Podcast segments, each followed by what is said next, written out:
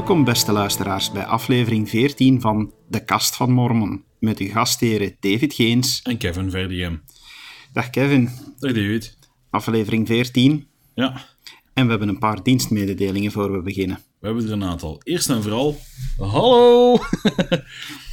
voor diegenen die zich nu aan het luisteren zijn en zich afvragen van wat was dat nu in vredesnaam? Wij waren aan het wuiven naar de camera, want wij zijn vanaf nu ook op video ter beschikking. Wij zijn, uh, we hebben een YouTube-kanaal opgericht. Die hebt dat gedaan, David? Ja, ik zal, ik zal het nog zeker vermelden. Ik ga de site nog aanpassen met een link ernaartoe. En op onze Facebook-pagina zal ik zeker ook een link plaatsen. Fantastisch, hè? En dus kunnen mensen ons nu ook bekijken terwijl we deze podcast opnemen. Een beetje het rijden en zeilen zien, hè? Dus voor wie nu aan het kijken is, ja, sorry, zo zien wij er dus uit. Ja, we vrezen dat we moeten teleurstellen. voor sommigen wel, en voor diegenen die dus nog niet kijken, ja, hou de nieuwsgierigheid misschien niet te lang vol en surf gewoon naar ons YouTube-kanaal. Inhoudelijk geen verschil. Op alle twee zeggen we dezelfde rare dingen. Ja, op alle twee. Twee. Ik leg daar de link naar de volgende dienstmededeling. Voor wie aan het kijken is en ook aan het luisteren is, je zal het misschien al gemerkt hebben, maar Linda is niet bij ons op dit moment. Ze was daar de vorige keer ook niet. En Linda heeft ons laten weten dat zij door omstandigheden niet meer kan deelnemen. Ja, Linda en haar man zijn geroepen als zendingspresident koppel. Ja. Wow, wat een woord, zendingspresident koppel. Ja. En uh, Linda heeft uh, laten weten dat zij zich moet klaarmaken voor die nieuwe roeping en dat ze geen tijd meer heeft. Maar ze wenst ons het allerbeste. En wij en, haar. En wij haar in die nieuwe roeping. Maar we willen voornamelijk eens zeggen, dankjewel Linda. Absoluut, dankjewel Linda. Het was heel fijn om je erbij te hebben. Ja, dankjewel voor alle input die je hebt gegeven, zowel voor als na, achter de schermen. Dus uh, we zullen je missen, maar Linda en Armanio hebben ons al beloofd van zeker nog eens te gast te zijn in onze podcast uh, en meer te vertellen over een nieuwe roeping. Fantastisch. En dat brengt me dan ook nog bij het volgende. We hebben tegenwoordig buitenlandse luisteraars, Kevin. Ja, absoluut. In en, Suriname. Maar ja, je mocht dat nog niet verklappen, man. Ja, maar kijk, dat, dat was me niet duidelijk. Ik wou hen in hun taal welkom heten. Juist. Ik ga mijn best doen. Welkom, beste luisteraars uit Suriname. En Indonesië. Indonesië zit er ook al bij. Ja. Aruba heb ik ook al gezien. Ja. Want dan zul je misschien afvragen van waar haal je dat allemaal vandaan? Ja, dat is nu het leuke aan het internet.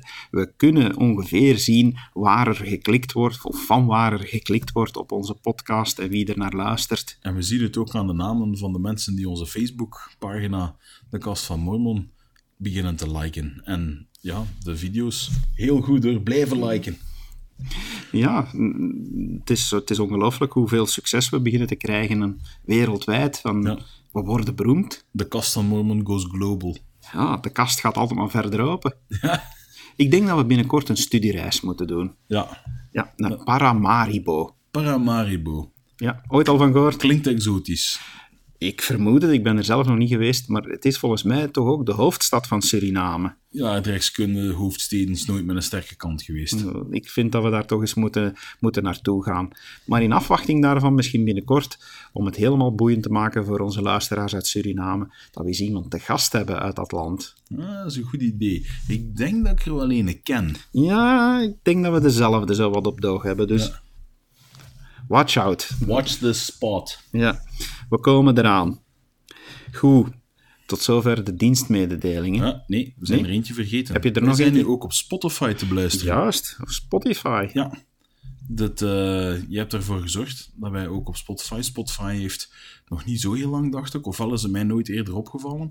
Maar die hebben ook een podcast eh, Ze hebben, al, afdeling. ze hebben al vrij lang dat je podcast kan beluisteren, maar tot een tijd geleden waren ze heel selectief in welke podcasts ze aanboden. En nu kan je tenminste een aanvraag doen en als Ja. ze goedgekeurd wordt, dan ben je te luisteren. Dus voor wie Spotify heeft op zijn smartphone staan, het is gewoon een van de zoveel middelen eh, die je nu kan gebruiken om ons te beluisteren. Je hebt de podcasts van iTunes, je hebt, eh, je hebt Intunes, je hebt eh, Overcast, je hebt Stitcher. Eh, ja, we zijn al op zoveel kanalen aangesloten van... technisch gezien mag er geen reden zijn om ons niet te beluisteren. Ja, absoluut. Nog dienstmededelingen? Ik denk dat dat het was. Oké. Tromgeroffel! Ja, nu tegenwoordig moeten we wat extra show geven voor de video. Hè? Ja, dat Goed. Eerste topic van vandaag. eerste topic van vandaag gaat over bekering en vergiffenis. Ja. En ja, jij hebt dat topic binnengekregen Ja. eh, om, naar aanleiding van iemand die je kende die, daar, Ja. die daarmee te maken had. Ik heb een eh goede vriend die ik een, ondertussen al even niet meer gezien heb, maar de periode dat we nog samen pendelden, hebben we het vaak over godsdienst gehad. Ehm, uiteraard, ik vanuit mijn perspectief van ehm, lid van de kerk en hij vanuit zijn perspectief als iemand die niet goed wist wat. Het was niet makkelijk voor hem. Hij heeft een moeilijke periode gehad in zijn leven. Hij heeft een aantal keuzes gemaakt, een aantal dingen gedaan waar dat hij ehm, moest het kunnen terugnemen, misschien niet meer zou doen. En op een gegeven moment kwam ons gesprek op vergiffenis. En zijn reactie was van, ja, maar ik denk niet dat ik vergiffenis kan krijgen. Wacht. Ik ga nu even, want je begint over vergiffenis, maar we leiden het topic in als zijnde bekering. En Ja. gewoonlijk zijn dat toch twee dingen die heel vaak samenhoort en, en die toch samen lijken te gaan, maar het zijn toch wel twee verschillende Ja. dingen, wil ik erop Het wijzen. een leidt naar het ander. Dus wanneer jij jezelf bekeert, we zullen straks uitleggen hoe je dat kan doen, kan je vergiffenis van je hemelse vader ontvangen. Ehm, bekeren is een, is een proces. Je moet in de eerste plaats beseffen dat je iets fout gedaan hebt. Je moet daar spijt van hebben. Je moet proberen restitutie te doen, waar mogelijk. En de- daarna moet je de persoon, en bij die restitutie hoort, als je het aan iemand anders gedaan hebt, probeer dan ook om vergiffenis te vragen. En daarna vraag je het eigenlijk aan je hemelse vader, of hij het je wil vergeven. Dus het houdt ook echt in van als je iemand kwaad hebt aangedaan, of iets hebt, ja, ja inderdaad, kwaad aangedaan, Ja. of onrecht aangedaan, dat je naar die persoon toestapt en zegt van, het spijt me, een stukje bekering. Maar de volgende stap is dat je dan ook vraagt van, wil je me vergiffenis schenken? Ja, inderdaad. En ja, als, als, eh, stel nu, eh, ik ga ons als voorbeeld nemen. Van, ik ben eens weer de rotzak geweest en zal ik maar badcop spelen deze keer. En ik heb jou iets aangedaan en ik kom zeggen, sorry Kevin, het spijt me, wil je me vergeven? Ja, dan ten in de eerste plaats eh, bedoelen we mee niet met rattenvergif, voor alle duidelijkheid. Eh, maar ja, m- kan jij mij op zulk moment wel vergeven, want ik heb jou toch gekwetst? Kunnen kan een moeilijke zaak zijn. Het kan moeilijk zijn voor mij, maar het wordt wel van mij gevraagd. Onze hemelse vader heeft heel duidelijk gesteld dat het aan ons is om iedereen te vergeven die ehm, ons iets misdaan heeft. Los van het feit of dat hij nu om vergiffenis komt vragen of niet. Het feit dat hij vergiffenis komt vragen kan het misschien zelfs makkelijker maken voor jou, omdat je ziet van die persoon heeft berouw van wat hij gedaan heeft tegen mij. Maar dat is niet altijd het geval. En zoals je zegt, het is niet altijd makkelijk. Van, ik weet, en dat is een van de dingen die ik heb moeten leren. Wijsheid komt met de jaren. eh, dus ik heb nog heel wat jaren voor de boeg om wijs te worden. Maar een van de dingen die ik toch geleerd heb, ehm, is met het volgende voorbeeld omtrent vergiffenis. Want ik had het daar vroeger moeilijk mee om vergiffenis te schenken. En dat is dat, dat vergiffenis schenken is eigenlijk een vorm van, van jezelf een antigif te geven. Merkelijk trouwens vind ik dat die twee woorden in het Nederlands ook met elkaar te maken hebben, maar dat nu even terzijde. Het is in die zin, als je geen vergiffenis schenkt, dan blijft er een stuk wrok in je hangen. Want dat is het tegenovergestelde van, hè, van ik heb een wrok en, en ja, die kan ik laten gaan als ik jou vergiffenis schenk. Of omgekeerd, eh, in het voorbeeld dat we daarnet hadden, als jij me vergiffenis schenkt. Maar ik heb dus voor mezelf geleerd dat door vergiffenis te schenken, dat dat, dat gif van wrok dat er in je zit, het feit dat je wil, wil misschien wraak nemen, dat, je, dat er iets niet goed zit, dat je kwaad blijft op iemand, dat is een vergif dat er door je aderen blijft stromen. En ik vond het heel fijn om, om, om dat te leren, van dat vergiffenis schenken oh, in de eerste plaats eigenlijk iets betekent voor jezelf en niet, Ja. niet alleen voor die ander. Het is, het is mooi als jij hem op zulk moment vergiffenis kan schenken, dat wel. ik kan daar enorm van getuigen. Ehm, ik ben daar zelf een voorbeeld in. in de zin van, ik ben heel zwaar gepest geweest. Het heeft mijn jeugd ge- gevormd. Ehm, ik heb, en dat zal misschien chockerend zijn voor sommige mensen, maar ik heb een periode in mijn leven gehad waar ik mij afvroeg wat nog het nut van het leven was. Ehm, ik ben heel zwaar gepest geweest. En had ik niet de liefde van mijn gezin gehad en mijn kennis van het evangelie, had ik er nu vandaag misschien niet gezeten om dat te doen. Dus dat om even te kaderen hoe zwaar ik het gepest worden wel gedragen heb. En ik droeg dat enorm met mij mee. En zoals je zei, dat was een vergif in mij. Ik zou momenten hebben dat ik misschien ogenschijnlijk gewoon in de zetel zat, een beetje na te denken, maar dat ik van binnen ziedend van woede was, omdat ik terugdacht aan bepaalde mensen die mij bepaalde dingen hadden aangedaan en hoe mij dat kapot maakte van binnen. Ik, ik zat vol wrok en, en, slechte gevoelens. En ehm, ik heb daar ook met mijn vader over gesproken. En uh, wijsman als die is, zei hij van zoon, je moet het kunnen loslaten. Zei, geef het aan jouw hemelse vader. Ik ben dan in tranen in gebed gegaan bij mijn hemelse vader en gezegd, hemelse vader, ik kan niet meer. Ik ben op. Ik, ik, ik kan het niet meer aan om, om die last alleen te dragen. En ik heb toen gezegd van hemelse vader, ik stel mij genoegen met het oordeel dat jij over die mensen stelt. En ik laat het los. Ik vergeef het hun. En ik zeg, ik, En ik ben akkoord met gelijk welk oordeel dat u over hen velt, hemelse vader, want ik weet dat dat rechtvaardig zal zijn. En gaf dat dan een opluchting? Ja, enorm. Dat gaf enorme opluchting. Dat heeft mij verlossing gebracht. En ik heb het... Ik zeg niet dat ik er daarna nooit meer aan gedacht heb. Misschien één of twee keer. Maar ik kon het lossen. En ik koester die gevoelens niet meer. Ik... Ja, koester is misschien een verkeerd woord, maar ik, ik, ik draag ze niet meer met mij mee, die gevoelens. Maar ze hebben mij wel gevormd, natuurlijk. En het is fijn om te weten dat ook ik vergiffenis kon krijgen van zo lang wrok met mij mee te dragen. Heel, heel sterk voorbeeld, heel aangrijpend. Ehm, maar brengt me dan bij, bij ja, hoe moet ik het nu, nu verwoorden? Van, je, hebt, je hebt het stukje, we hebben het al gehad over, over die bekering, vergiffenis vragen, vergiffenis geven. Maar die vergiffenis geven, is dat iets wat je... Ja, moeten we dat eigenlijk doen? Moeten Ja. wij altijd vergiffenis schenken? Wij moeten altijd vergiffenis schenken. De apostelen vroegen aan Christus, hoe vaak moeten wij iemand vergeven? Zevenmaal, zeventigmaal? En Christus antwoordde, nee, tot zelfs zevenmaal zeventig keer. Nu, dat betekent niet dat je na 490 keer de deur kunt dichtdoen op iemand en kunt zeggen van, tada, het is gedaan. Ehm, ik hoef jou nooit meer te vergeven. Ik heb hier mooi een eh, telraampje bijgehouden. En vanaf nu eh, hoef ik jou niet meer te vergeven en ik kan boos blijven op jou. Dat is niet de bedoeling. Ehm, als we kijken naar de pioniers, die toch wel heel zwaar vervolgd geweest zijn, er zijn mensen gedood geweest, uit hun huizen gedreven, huizen in brand gestoken, bezittingen van beroofd en wie weet wat nog allemaal.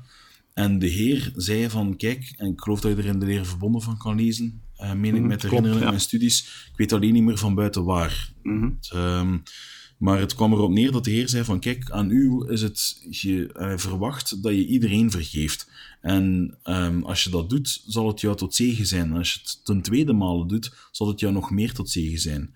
En de Heer geeft daar ook blijk uit dat hij zegt van, kijk, hè, als je iemand keer op keer vergeeft, en ik neem aan in die situaties, zeker wanneer de persoon die jou onrecht aandoet, of de personen die je onrecht aandoen, niet bekeren, dus, dus zelf geen proces doormaken waar ze berouw tonen, dat de Heer enorme bewondering heeft voor zij die erin slagen om, dat, om toch keer op keer vergiffenis te schenken. Ehm, dat blijkt toch uit die schriftteksten. Ja, ja, dat blijkt daar inderdaad uit.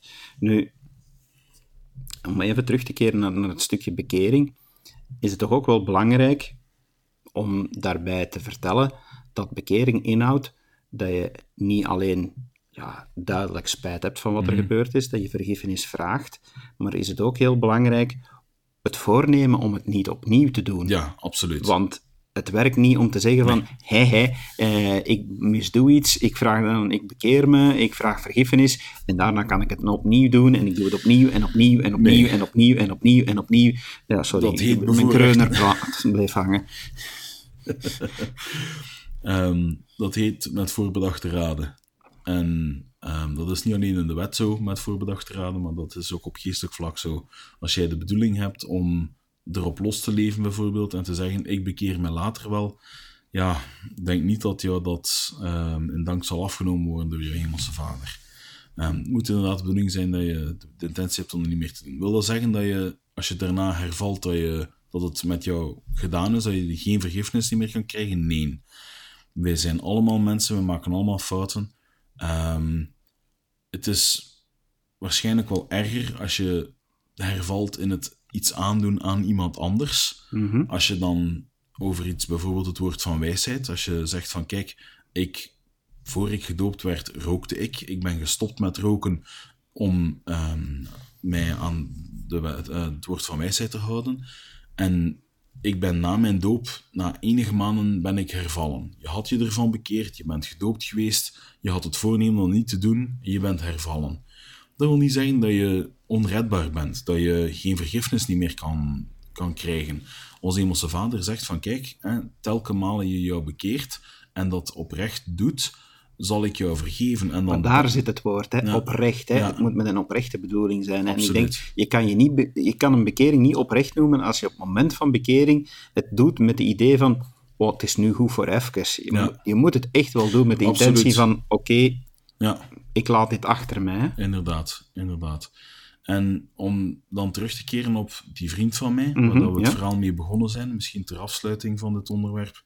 Ehm, ik kon tot hem getuigen dat het wel degelijk mogelijk was om vergiffenis te ontvangen. Zeker als je vanuit een positie zit waar dat je nog geen volledige kennis had van het evangelie en nog niet ten volle besefte wat je allemaal deed. Maar waarom had hij het dan zo moeilijk? Waarom had hij dan toch zo moeilijk om het te geloven? Omwille van de aard Omwille van... van de aard en de ernst. En had hij dan... Want dat brengt me dan bij iets wat, me- wat, wat eh, ik nog ter sprake wil brengen. Het is een veronderstelling, want ik, ik ken de persoon natuurlijk niet. Maar had hij het dan ook moeilijk met zichzelf te vergeven? Ik denk het wel. Ik denk het wel. En dat raakte mij als zijn, als zijn vriend, raakte me dat enorm. Ehm, ik, ik, ik leefde mee met hem op dat moment. Ik had zoiets van, ik, ik wou dat ik... Ik wil nu niet ehm godslasterlijk zijn door te zeggen, een beetje Christus zijn, maar ik wou dat ik die last wat van zijn schouders kon afnemen Het juk mee kon het opnemen. juk mee kon opnemen, zoals dat Christus zegt van eh, neem mijn juk op mij, eh, neem mijn juk op u ehm, en, en uw last zal licht zijn. Ik wou dat ik hem daarin kon helpen, maar er zelf niet geweest zijnde, niet doorgemaakt hebben wat hij doorgemaakt had, is het echt alleen Christus die hem kon helpen. Ja, En maar- ik, ik wou dat ik dat kon overbrengen, dat geloof overbrengen, dat hij de, zou kunnen weten wat hij kon doen. Dat, ja, dat, dat is natuurlijk heel mooi en dat is wat ons als christenen drijft. Maar ik, ik wil nog eens even bij, bij stilstaan bij, bij dat aspect van jezelf vergeven. Ehm, want dat heb ik iets wat ook verder aan het bestuderen geweest. Want ik heb gemerkt dat dat net heel moeilijk is voor heel wat mensen. Ja. De- om, om, wanneer ze iets fout hebben gedaan en daar oprecht spijt van hebben en zich bekeren, daar soms ook blijven in hangen. En, Ja. en niet beseffen dat het feit dat Christus voor ons geleden heeft en al onze zonden op hem heeft genomen, ook inhoudt dat als je aan die voorwaarden voldoet van echte bekering, dat je zonden ook worden uitgewist. En dat dat betekent dat je kan verder gaan, maar dus voor je verder kan gaan, moet je jezelf ook kunnen vergeven. En ik heb al met mensen gesproken die zeggen van, oh, ik besef dat Christus mij vergeeft, ik besef dat de mensen rondom mij mij vergeven, maar ik kan mezelf niet vergeven, want dan, dan lijkt het alsof dat mijn bekering niet oprecht is. Dat, dat is een verhaal dat ik al heb gehoord. En aan die mensen zou ik willen zeggen van, ja, maar grijp dan eens terug naar de basisgeboden die Christus ons heeft gegeven. Het eerste gebod dat hij ons heeft gegeven, Kevin, is... is hou van je naaste, hou van je hemelse vader. En het tweede is daaraan gelijk, hou van je naaste als jezelf. As van jezelf. Ja. Ja, veel mensen denken altijd van dat dat gebod, dat tweede gebod, dat dat vertaald wordt in zaken zoals van, ja, doe aan een ander niet wat dat je zelf niet zou willen. Maar ik denk dat dat ook een veel diepere betekenis heeft van, van hou van je naaste als van jezelf. Hou van die naaste zoals je van jezelf houdt, maar hou van jezelf zoals je van die naaste houdt. Ja. Dat is een, Ja. een, een, een kruisbestuiving. ja, absoluut. En ik denk, voor mensen die zich misschien afvragen, ik heb daar ooit een zonenleider in gehad, dacht ik, die mij dat bijgebracht had, dat wanneer je op het punt staat dat je je afvraagt, heeft mijn hemelse vader mij wel vergeven? Op het moment dat je echt zondig bezig bent, kan die geest niet bij jou zijn. Want ja, de geest kan niet wonen in een, in een onrein lichaam. Mhm. Op het moment dat je hemelse vader je vergeeft van je zonden, zal je opnieuw die geest kunnen voelen. En op het moment dat je die geest voelt, voel je opnieuw de liefde van God. En ik denk dat dat een goede maatstaf is om te kunnen zeggen van, oké, mijn hemelse vader heeft mij vergeven. En dan denk ik wel dat je het moet kunnen loslaten en kunnen stellen van, oké, let's move on. Laat ons verder gaan en laat ons opnieuw vooruitgang maken. Want stilstand is achteruitgang. Mhm. Ik, ga- ik ga nu eens een, een heel moeilijke vraag in ons midden gooien. Want anders komt die gegarandeerd toch, eh, toch naar boven onder de luisteraars die, die hier naar luisteren. Is van, kan alles vergeven worden? Wat denk jij daarvan? Ik vind daar geen afdoend antwoord op in. Nee. Ik ga een voorbeeld geven. Ik weet van een broeder in Schotland die nog een eh, sniper geweest is bij de SCS. Die hebben als doel om doelwitten, personen uit te schakelen. Die man had de kerk gevonden, had ehm, het evangelie aanvaard en wou zich laten dopen en wou zich bekeren.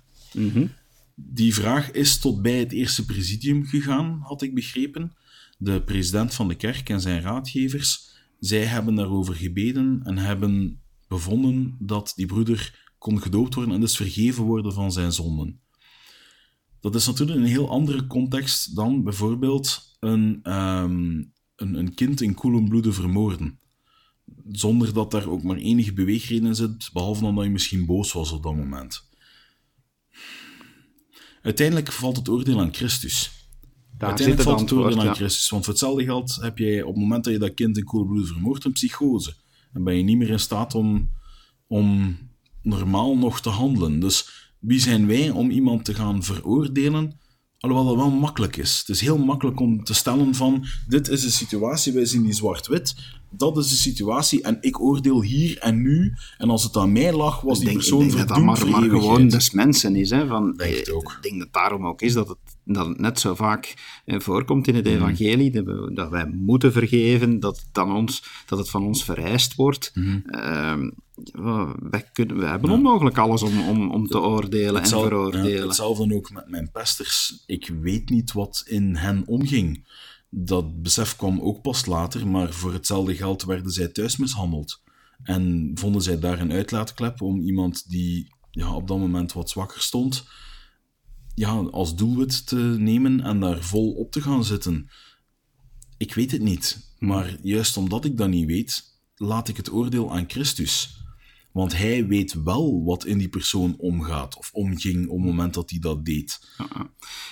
Het is, het is daarom, denk ik, en ik vind het heel fijn dat we dit, dit onderwerp eh, kunnen, kunnen zo uitgebreid bespreken. Maar uiteindelijk, de boodschap is naar iedereen toe: het is niet te laat. Nee. Wat dat je ook in je verleden hebt zitten, wat je optelsommetje ook mag zijn van je eigen geschiedenis. Christus heeft voor ons allemaal geleden en hij ziet ons allemaal graag, hè, van wat dat we ook gedaan hebben. Hè, van, hij zal soms denken van, oh my, maar eh, Ja. ik weet één ding zeker, van, het, is nooit, het is nooit te laat. Zeker niet in, in dit leven, er komt nadien nog, nog enorm veel tijd, maar wie nu zich echt oprecht bekeert, ja, die, die kan altijd redding vinden. ja. En is dat trouwens dan gelukt voor je vriend? Heeft hij, heeft hij dat... Ik heb Heeft hij dat ook genoeg het contact met hem wat verloren. Ehm, ik weet dat hij een paar keer ehm, een aantal kerkzaken bijgewoond heeft, maar hij is nooit lid geworden van de kerk. Ik weet niet of hij het zichzelf ooit heeft kunnen vergeven op dit punt. En ik hoop, mocht je luisteren, ehm, weet dat ik van je hou als broeder, als, ehm, als vriend. En dat, het, dat ik hoop dat je, dat je ooit die verlossing mag, mag ontvangen om vergiffenis, om te voelen dat je hemelse vader jou vergeven heeft. Daar ga ik mee verbidden. Dankjewel. Misschien iets luchtigers. Ehm, Wat luchtiger van, dit is, dit is ook heel opluchtend. Hè, van Het is opluchtend, en- het is opluchtend, maar het, het is een iets dieper, zwaarder thema, vind ik, dan wat we aan nieuwtjes nog hebben. Ehm, we hebben iets heel leuks eh, te melden. Ik weet niet wel met wat je juist wil beginnen, David. Wel, ik, wou- ik wou het hier hebben om, omdat het eigenlijk voor een stukje erbij aansluit. We, we hadden het er net over van ja, hoe, hoe vergiffenis, hoe dit, hoe dat. Mhm. Maar er zijn zoveel veel van die hoe-vragen. Ja, En ik heb eens een vraag voor jou. Weet jij wat de nummer 1 search engine is voor zulke hoe-vragen? ehm, YouTube waarschijnlijk. YouTube, inderdaad. Niet Google, maar YouTube. YouTube is fantastisch van hoe draai ik een vijs in de muur, hoe sluit ik een tuinslang aan, maar nu tegenwoordig ook van hoe ga ik om eh, met een eh, partner die aan pornografie verslaafd is, hoe ga ik om eh, met mijn leven als ik een scheiding heb gehad. Gewoon zo heel veel van die hoe-vragen. Ehm, hoe ga ik om als ik terugkom van een zending? Ja. Ja, allemaal zo van die vragen die toch van ver of van dichtbij te maken hebben met ons. Spirituele welzijn. En de kerk heeft er nu een heel eh, belangrijke stap in genomen om mensen te helpen om te weten wat ze daarmee kunnen doen. En dat is een nieuw YouTube-kanaal, een heel powerful tool, met voorlopig al een 600-tal video's, dacht ik, Ja. die van allerlei bronnen komen. Dus niet alleen van de kerk zelf, maar ook van bronnen die door de kerk aangehaald zijn om de... ehm, eh, door de kerk aangehaald zijn als, als goede bronnen om hoe dat je met bepaalde situaties kan omgaan. Het is, het is eh, ongelooflijk wat er allemaal in zit. Eh, we zullen zeker ook nog de link op Ja, onze. Facebook plaatsen. Maar wat dat ik ook heel bijzonder vind, dit is niet puur kerkmateriaal. Hè, van, Nee, dat haalde je net aan. hè. Het, is, het, is, het komt van allerlei bronnen. Niet alleen kerkmateriaal. Daar kunnen ook andere experts en zo in zitten. En dat is wel materiaal dat eh, vetted, noemen ze het in het Engels. Dat goedgekeurd is, als je het zo wil noemen, door experten binnen de kerk. Die ehm, experten in een vak. Want uiteraard hebben wij ook doktoren en psychiaters en weet ik nog allemaal veel, die lid zijn van de kerk. En waar de kerk een beroep op gedaan heeft om te gaan kijken van dit materiaal, kunnen we dit delen? Ehm, kan het mensen helpen? Ehm, en dat staat er ook mee tussen. Ja. En de bedoeling is om het eh, verder te gaan uitbreiden. Inderdaad. Goed.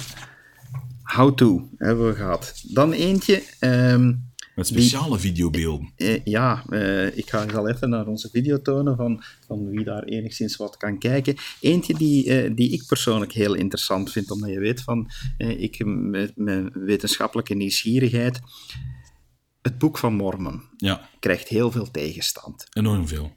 En een van de argumenten, tegenargumenten die men gebruikt om te zeggen van ja, het Boek van Mormon kan niet waar zijn, is dat men zegt van ja, het Boek van Mormon spreekt over oude culturen eh, in, in de Amerika's, Ja. om, eh, om het zo te noemen. Heel de steden, wegen, die met elkaar verbonden, eh, die steden met elkaar verbonden en zo. Ja. En we vinden daar geen archeologisch bewijs van. Dus het Boek van Mormon is niet waar, zeggen Ja. tegenstanders. Maar ik heb altijd zelf gezegd van, en dat is niet een uitspraak van, van mij, maar ik ben het dus met andere woorden eens met heel veel Mormoonse wetenschappers die duidelijk zeggen van, ja maar ho, archeologie is van, als je iets vindt, is het een aanwijzing van, Ja, maar als je niks vindt, is het niet een bewijs van het ontbreken van, van een feit. Ja, Zo nee. werkt archeologie niet. Voornamelijk niet omdat er nog heel veel misschien gevonden moet worden. absoluut. Ja, deze week is, is trouwens al, eh, ik hou van archeologie, is al een, een topweek geweest van, ik heb al van, van, van alles van, eh, in, in het graf, in de graftombe van Tutankhamon, eh, is men nu toch voor de derde keer weer aan het speuren. Of dat er nog extra kamers zijn, misschien met de graftombe van Nefertiti. Archeologie, het is een never-ending story. Maar wat heeft men deze week gevonden in Amerika? Ze hebben een speciale techniek gebruikt die LiDAR heet. Zo speciaal is die techniek uiteindelijk niet. Hè? LiDAR, ja, mijn auto heeft, heeft, Ja. eh, heeft ook LiDAR. eh, ja, dus het, het is Mijn een... auto niet hoor. Ja, hé, sorry, hè, van, kan ik niet aan doen. Hè. Ja, kan ik eigenlijk wel aan doen, maar... eh, Dat terzijde, dat is...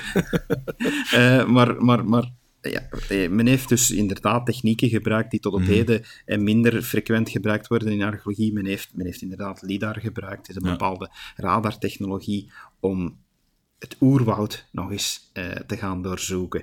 op een speciale manier. Ze hebben met die techniek hebben ze eigenlijk de boomkruinen, allee, de, de kruinlaag van de bomen, hebben ze weggefilterd om aan te tonen wat er onder ligt. En zo'n oerwoud, dat is dicht, dik bezaaid, dat, dat is niet voor niks het ondoordringbare eh Amazonewoud bijvoorbeeld. Om maar iets te zeggen, noemt niet voor niks ondoordringbaar. Maar dit kon er wel doorkijken. Ja, en wat heeft men ontdekt? Meer dan 60.000 structuren, gebouwen, eh, ja, verschillende steden, een netwerk tussen die steden, eh, versterkte burchten, boerderijen, zelfs wegen die men, die men echt eh, ja, snelwegen kan noemen. Ja. En ja, gewoonweg dat men echt dacht van, dat, dat men zegt van, oké jongens, die, die Maya-cultuur, Mhm. die moet dus zelfs nog veel groter geweest zijn dan Ja. tot nu toe aangenomen. Ze, ze spreken van dat er miljoenen mensen meer zouden moeten geweest zijn dan voorheen ehm, aangenomen. En dit artikel komt niet zomaar ergens vandaan, dit komt effectief van National Geographic. Ja, En daar bestaan ook beelden van. Ehm, als, als je op de, de site kijkt, eh, toen, eh, toen je het artikel doorstuurde, heb ik er ook al een, eh, een videofragment van gezien. Dat is wel heel cool. Ze, hebben, ze staan in de jungle met een iPad en ze hebben een soort van ehm, augmented reality waar ze eigenlijk kunnen rondkijken met de iPad, zien op de kaart waar de structuren liggen en dan kunnen ze er effectief naartoe stappen en het vinden. ja. Maar ik vind het dan heel bijzonder en, en, en oké, ja, archeologie is fantastisch en dat men het nu ontdekt en, dat dat weer allemaal in kaart kan gebracht worden. Maar ik heb dan toch ook zo stiekem zoiets van, eh, hè, ziet je wel, van, het, het, allee, ja, als je nu kijkt van, dit is niet een wetenschappelijk bewijs dat het Boek van Mormon waar is. Hè? Laat ik daar duidelijk over zijn, dat wil ik ook niet gaan beweren. Maar ik heb wel zoiets van, ja, eh, iedereen die er toch maar al te graag zo zegt van, ja, we hebben nog niks gevonden. Kijk eens, we zijn de 21ste eeuw en nu nog ontdekken we dingen. Dus hoeveel Absoluut. dingen zijn er nog niet ontdekt? En dat, dit is toch maar weer eens een aanwijzing dat daar in die tijden, Mhm. ja, die, we, die we allemaal niet gekend hebben in die Amerika's, Ja. dat daar veel grotere culturen hebben geleefd. Absoluut. En dus dat het allemaal niet zo gek is dat je in het Boek van Mormon kan lezen over, over steden die, die verspreid Ja. lagen. oorlogen waar ontelbare hoeveelheden mensen in omkwamen. Ook dat ja, wordt hier nu wel aangetoond als een mogelijk bewijs, waarin dat je dan kan zien van... Er, er, er waren genoeg mensen om de aantallen die vermeld worden in het Boek van Mormon, ja, dat die waar kunnen zijn. Ja, wie weet, wie weet. Van, ik, vind het, ja, ik vind het spannend. Ik vind het spannend van, oh, laat ze daar maar verder ontdekken van goody, goody, goody. Van, eh, ja, het is eh, ja, toch van, mensen zouden toch eens met, moeten met meer openheid. Ik, ik zeg niet dat iedereen nu moet geloven dat het boek van Mormon waar is. Ja, eigenlijk zeg ik dat wel, want het is een fantastisch boek.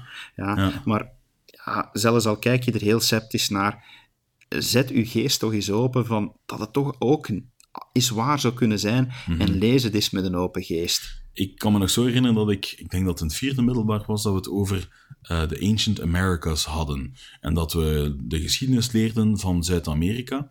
En dat we dan, en ik heb dat dan ook nog met mijn leerkracht geschiedenis besproken, als je Quetzalcoatl, de gevederde slang, als je daar de legende een beetje van kent, of toch geleerd hebt op school, dan weet je dat er doe, al, doe dan leer je dat er een eh, blanke god was, een bebaarde god, die het volk bezocht had en die ook gezegd had van, ik ga nog terugkomen.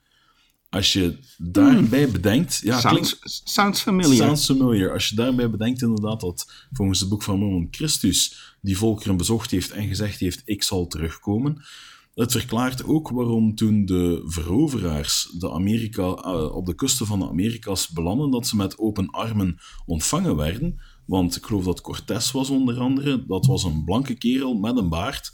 En ja, de, de volkeren die daar toen woonden hadden allemaal zoiets van: oh jee, ehm, hoe fijn, we hebben hier de, ehm, die, de man die beloofd had van terug te komen, is terug. Die overlevering was blijven bestaan. Ze hebben die met open armen ontvangen en er is enorm misbruik van gemaakt en er is een enorme genocide gebeurd. Ehm, en dat vind je in verschillende ja, legendes, als het ware, of vertaal, vertellingen, vind je dat ook terug. Um, heel spannend eigenlijk. Als je, als je die geschiedenis wat dieper bestudeert en je ziet dan wat daar de gevolgen van waren.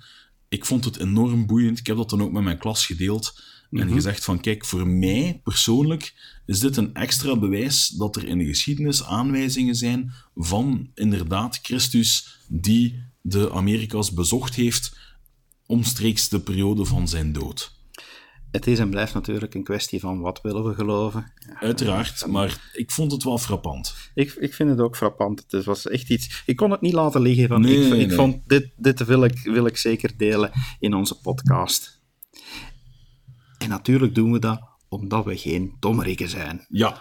Laten we even een fact-check doen, David. Of beter gezegd, wie heeft er een, een fact-check voor ons gedaan? Goed, ik ga, ik ga het even schetsen. Van, het is zo dat uh, een tijdje terug, een paar weken terug, uh, verschenen er in sommige kranten uh, mooie titels van ja, atheïsten zijn intelligenter dan religieuze mensen. Dat verwijt wordt mij althans, ik weet niet of dat jou dikwijls gebeurt, maar mij wordt het alvast dikwijls rond de oren gesmeten dat wie gelovig is toch wel een grote dommerik moet zijn. Want als je een beetje intelligent bent, dan ja, geloof je gewoon niet, want dan weet je gewoon dat er geen God kan bestaan. Het is voor simpele mensen die ja, niks beters, die de wetenschap niet goed begrijpen, om te gaan zeggen van er moet wel een God zijn, want ik kan dit niet verklaren.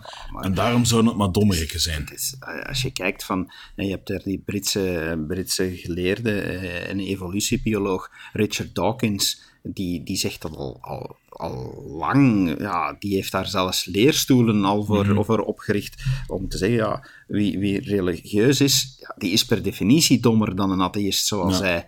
Um, je, hebt, je, je, hebt zelfs ja, in de tijd van het communisme werd het ook al gezegd dat, uh, dat de religie het opium voor het volk was. Ja. Uh, dus het is een bewering die langer voorkomt. Maar nu schreven de kranten dat van, oké, religieuze mensen zijn minder intelligent dan atheïsten. En ze deden dat op basis van, van een onderzoek uh, dat uh, gevoerd was uh, door, even kijken, door de Londense Universiteit Imperial College. Ja. Maar nu, klinkt prestigieus. Klinkt prestigieus. Nu, uh, de Volkskrant is daar eens wat dieper ingedoken. Mm En omdat de Volkskrant er wat dieper ingedoken is, ben ik er ook wat dieper ingedoken. Nu, wat blijkt, als je het allemaal uh, gaat uitzoeken, oké, dat onderzoek is daar gebeurd. En als we naar dat onderzoek kijken, ja, dan is daar, die onderzoekers zelf hebben niet, hebben niet gezegd dat atheïsten slimmer zijn. Nee. Want ze zijn gaan zoeken naar een bepaald effect en ze hebben dat effect gevonden. En wat is dat effect? Hun onderzoek was of dat religieuze mensen vaker vertrouwen op hun intuïtie ja. dan op hun rationele verstand. En dat doen ze met, met testen. Als je nu afvraagt van hoe doen ze dat, en dat is bijvoorbeeld ja, een, een intuïtief antwoord tegenoverstellen tegenover een rationeel antwoord en dan het intuïtieve is fout ja. en het rationele is waar. Bijvoorbeeld, men schrijft uh, groen in rode letters. Ja. En men vraagt wat kleur is dat. Ja. En dan gaan intuïtieve mensen snel rood zeggen, omdat ze rood zien. En meer rationele mensen gaan letterlijk lezen van, ja, het is groen. Ja. Dus ja, dat, of, of net omgekeerd. Van, dus, dus op zulke manier gaat men, gaat men dat testen. Nu, uh, daaruit zeggen zij, ja, zeggen de onderzoekers, in dat onderzoek van, tussen intuïtie en ratio scoren religieuze mensen relatief iets slechter dan atheïsten. Ja. Dat wil eigenlijk niet zeggen om daar dan meteen al de gevolgtrekking uit te maken mhm. over slimmer. Ja, dat, dat is, is, geen IQ-test, hè? Dat, dat is geen IQ-test. Nee, want als je dan verder gaat zoeken, ja, dan ga je toch ook moeten eigenlijk vragen stellen bij die test. En ik, doe, ik vind, de, ik vind dan... de parameters al, ja, de, de parameters. Wat, wat is iemand die religieus is, bijvoorbeeld? dat, dat is al een zeer moeilijke definitie, want iemand die zichzelf religieus noemt, voor de ene is dat van, oh, ik ben zeker niet religieus, want ik geloof maar dat er iets is, maar ik ga nooit naar de kerk. Terwijl voor een ander ja, moet je al een, een zondagse kerkganger zijn elke week. Voor je, hè, dat zijn dan echt religieuze. Dus die definitie is al één ding. Tweede, als je in dat onderzoek verder, verder eh, duikt, dan, dan zie je dat het verschil in de groepen, om, om er een conclusie van te maken, maar dan moet je gaan zien van oké, die ene groep scoort beter dan de ander. Ja, de gevonden effecten zijn zo klein dat ze binnen de marge van meetfouten vallen. Dus ja, Dat wil al wat zeggen. puur als wetenschappelijk ja, moet, moet, je, moet je zeggen van oké, ehm, en wederom, dat is niet mijn stelling, maar eh, eh, sociaal psycholoog Hans IJzerman, eh, van toch ook een gekende universiteit, van de Universiteit van Grenoble, ja, die, die zegt dat, voor- dat voor hem de gevonden effecten niet meer zijn dan meetfouten, want hij zegt van kijk, effecten die er zouden moeten zijn, ja, die zitten er ook niet in. Die kan je er ook niet uithalen. En zo is het eh, eh, onder andere het bewezen effect van, van scholing, van naar school gaan. En dat je daardoor een hoger IQ hebt en dat je daar hogere resultaten van hebt. Dat effect is niet terug te zien als je op die parameters in de testgroepen gaat, gaat zoeken. Plus, hij vond het ook heel verdacht, en dat is toch ook wel, dat bepaalde subgroepen zonder duidelijke reden uit analyse zijn weggelaten. Hmm, convenient. Ja, het lijkt er zo op van, oeh, we hebben hier een groepje dat eigenlijk ons effect tegenspreekt, dus laat ons dat maar eh, snel achterwege laten. Ehm, en ja, dat, dat maakt dat het toch, toch allemaal, allemaal heel moeilijk is. En als je dan dat artikel van de Volkskrant verder leest, ook heel interessant, is eh, er een zekere Van Elk, die een religieonderzoeker is aan de Universiteit van Amsterdam. En die zegt dat volgens zijn onderzoek er een verband is tussen IQ, opleidingsniveau en gelovigheid. Alleen zegt hij, het verband is nog onduidelijk.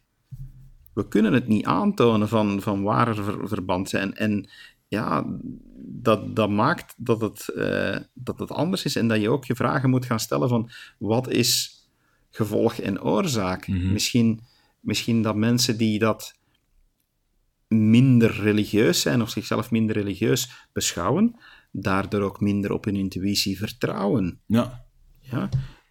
Of is het nu net omdat je meer op intuïtie vertrouwt, dat je daarom sneller geneigd bent? Ehm, ik, ja, het, het is, het is ongelooflijk. de En- conclusie is dus dat het inconclusive is. inderdaad, van, ehm, je kan er niks van zeggen van. En, en bij gevolg Zijn onderzoek. alles- Zijn alle sensatieartikelen ten spijt.